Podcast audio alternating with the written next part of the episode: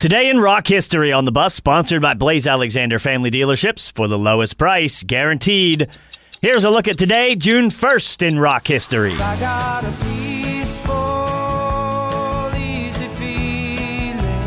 Today in 1972, the Eagles released their debut studio album. The album was an immediate success and produced three top 40 singles Take It Easy, Witchy Woman, and Peaceful Easy Feeling.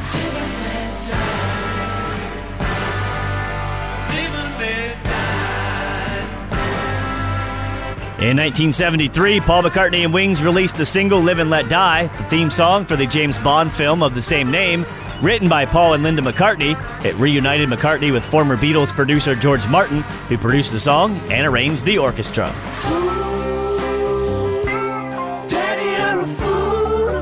And on this day in 1975, Ronnie Wood started his first tour with the Rolling Stones, replacing Mick Taylor.